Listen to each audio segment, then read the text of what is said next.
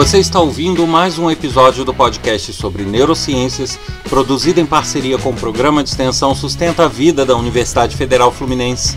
Eu sou o Adriano Freitas, pós-graduado em neuroaprendizagem, especialista em neuropsicologia clínica. Neste episódio eu falo sobre neuromarketing. E lembro todos que a partir da semana passada foram inseridas referências bibliográficas deste podcast no meu site. É só acessar www.adrianofreitas.com que você vai ter acesso não só a essas referências, né, dicas de leitura para aprofundamento dos assuntos, como também trechos de aula, palestras e outros materiais relevantes, assim como informações profissionais minhas, meus projetos e cursos que eu apresento que também estão, são gratuitos, que de vez em quando aparecem por lá. Não deixem de acessar www.adrianofreitas.com. Aqueles que desejarem ir direto para as referências bibliográficas desse podcast, podem também acessar podcast.adrianofreitas.com. Vai ter o link de todas as plataformas de áudio e logo embaixo um link que dá acesso diretamente à bibliografia. E volto a chamar todos a participarem desse podcast enviando dúvidas, críticas, elogios, sugestões. Isso pode ser feito através do e-mail podcast@sustenta-vida.com ou por mensagem de WhatsApp para o número 22 99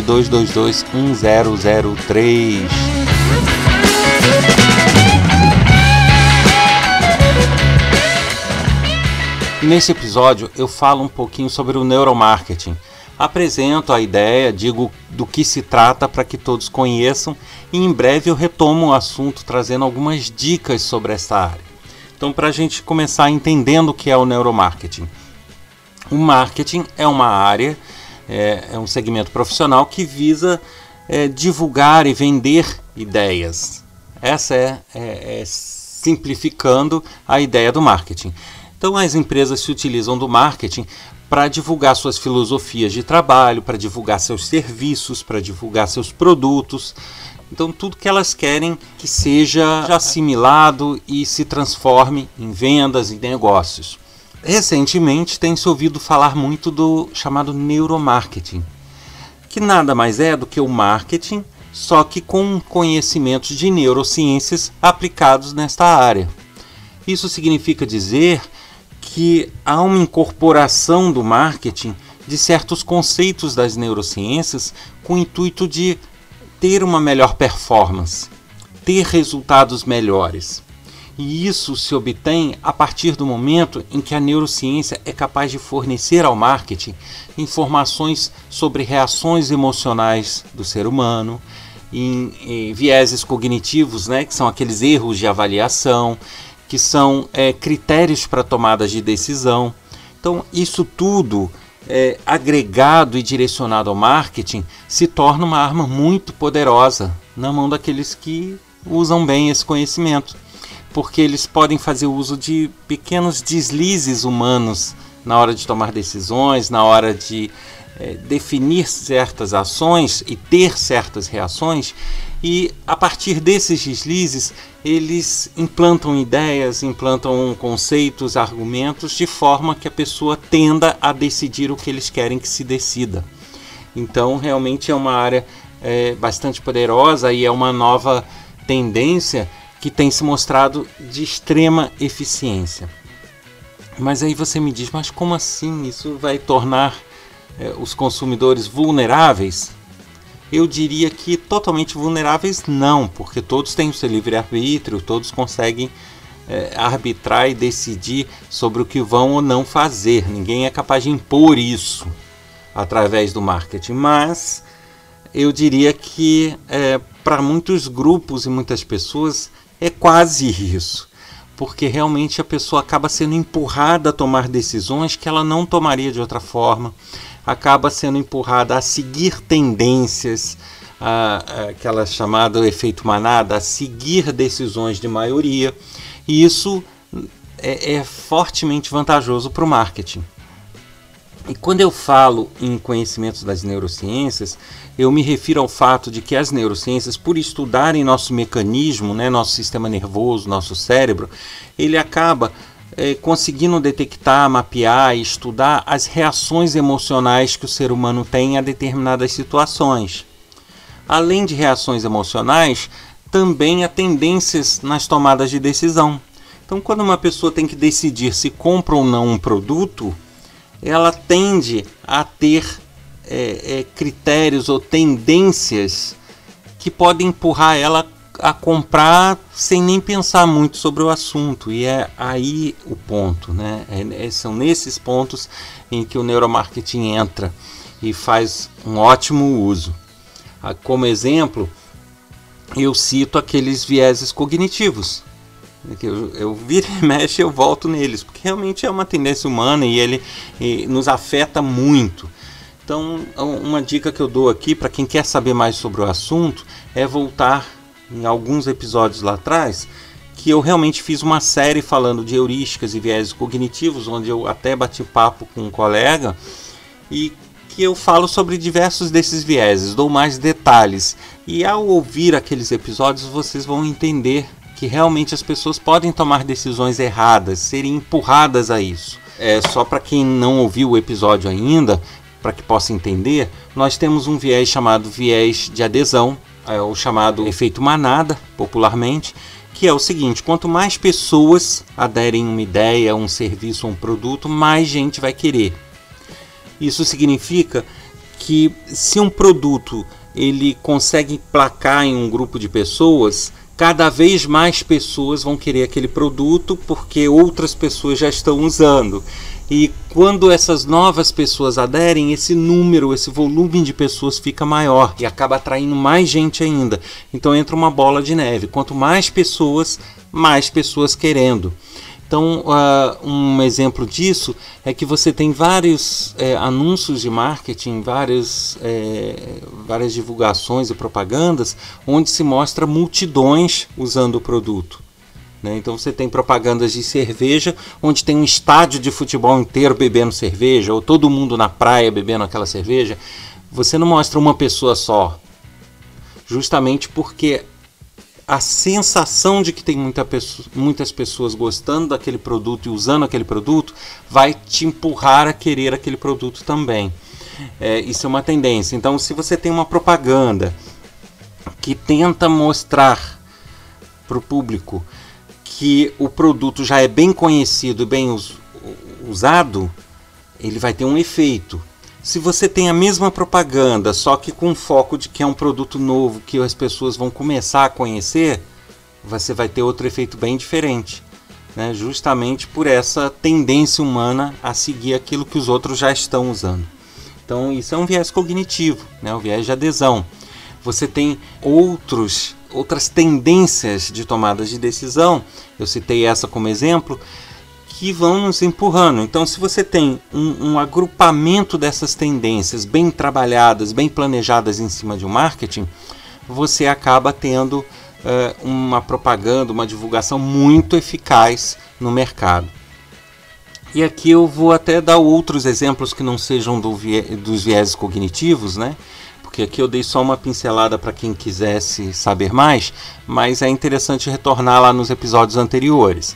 Agora, um outro exemplo é quando você tem um produto novo ou um produto de menor adesão, um produto mais simples, um produto que não tem tanta entrada no mercado, mas ele quer concorrer com uma grande marca.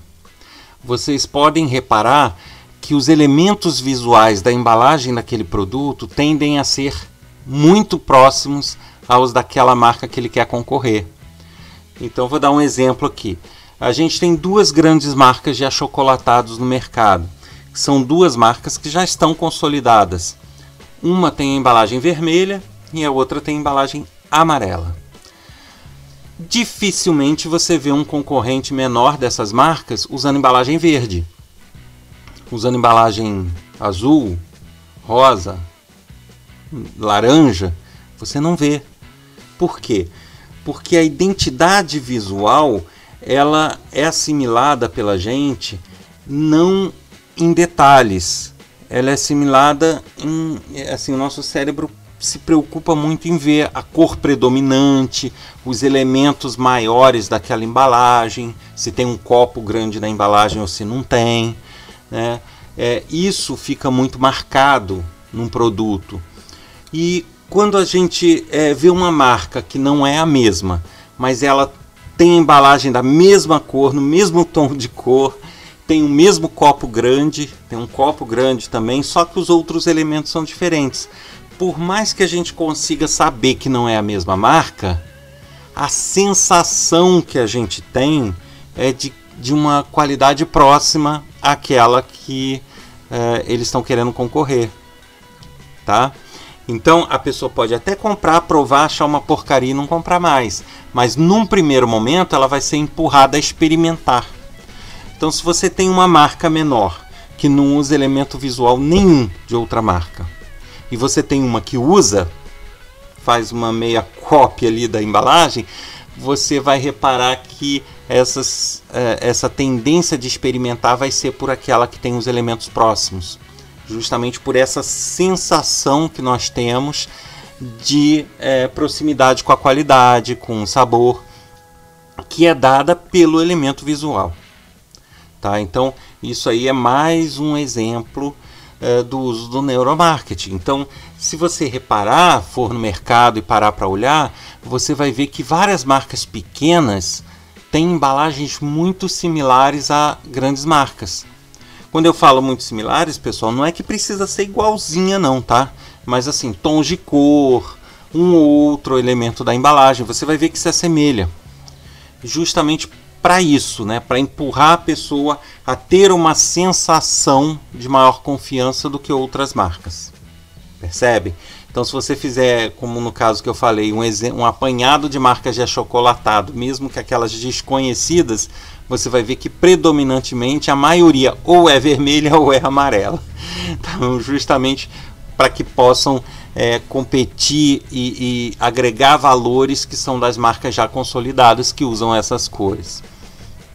E aí, voltando agora ao conceito do neuromarketing, eu já dei dois exemplos. A gente tem o, o uso desse neuromarketing, como eu falei, para venda de produtos, para venda de serviços. E a gente tem outros usos, né? O marketing político, por exemplo. Hoje em dia você tem é, propagandas eleitorais e formas de candidatos que, que visam ter um cargo público é, mostrarem seu trabalho, mostrarem suas ideias, fazendo uso, muitas vezes, desse, deste tipo de técnica. Que vai desde a cor ou do estilo da roupa que a pessoa usa até a forma de falar e até passando aí por elementos visuais da propaganda, pelo tipo de tom da propaganda e por aí vai.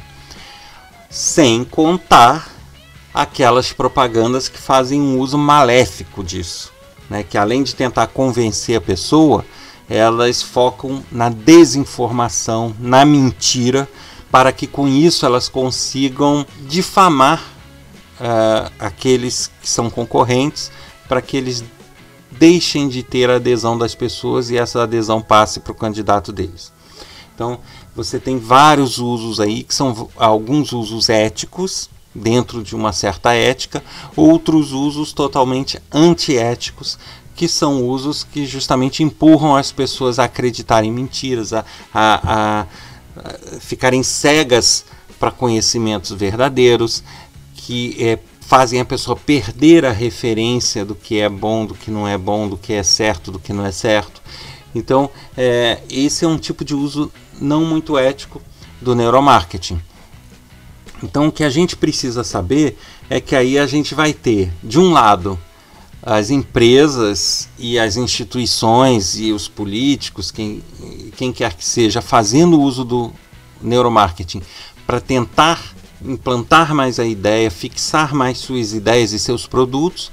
E por outro lado, a gente pode ter aqui um conhecimento do neuromarketing no sentido de fazer com que a gente se defenda do que a gente vê no dia a dia no mercado. Então, eu, como consumidor, eu posso me informar sobre o neuromarketing no intuito de eu não cair nas pegadinhas, de eu não ser levado a tomar decisões que eu não queira tomar de fato na nossa cultura nós não temos essa divulgação para que as pessoas, os consumidores tenham acesso a essas técnicas e com isso possam se proteger. Uh, e por outro lado, nós temos grandes corporações e empresas que são vorazes no mercado e que fazem um ótimo uso disso. Em episódios futuros eu vou retornar ao tema justamente para que a gente possa aí ver algumas dicas, né? Aqui eu dei dois exemplos, o, o, exemplo da embalagem e dei o exemplo no caso do viés de adesão, mas enquanto isso vocês, quem tiver interesse, vai lá escutando os outros episódios sobre viéses cognitivos e mais à frente eu retomo com algumas ideias, algumas dicas sobre o assunto para aqueles que têm um negócio possam aplicar e para aqueles que são consumidores possam se defender.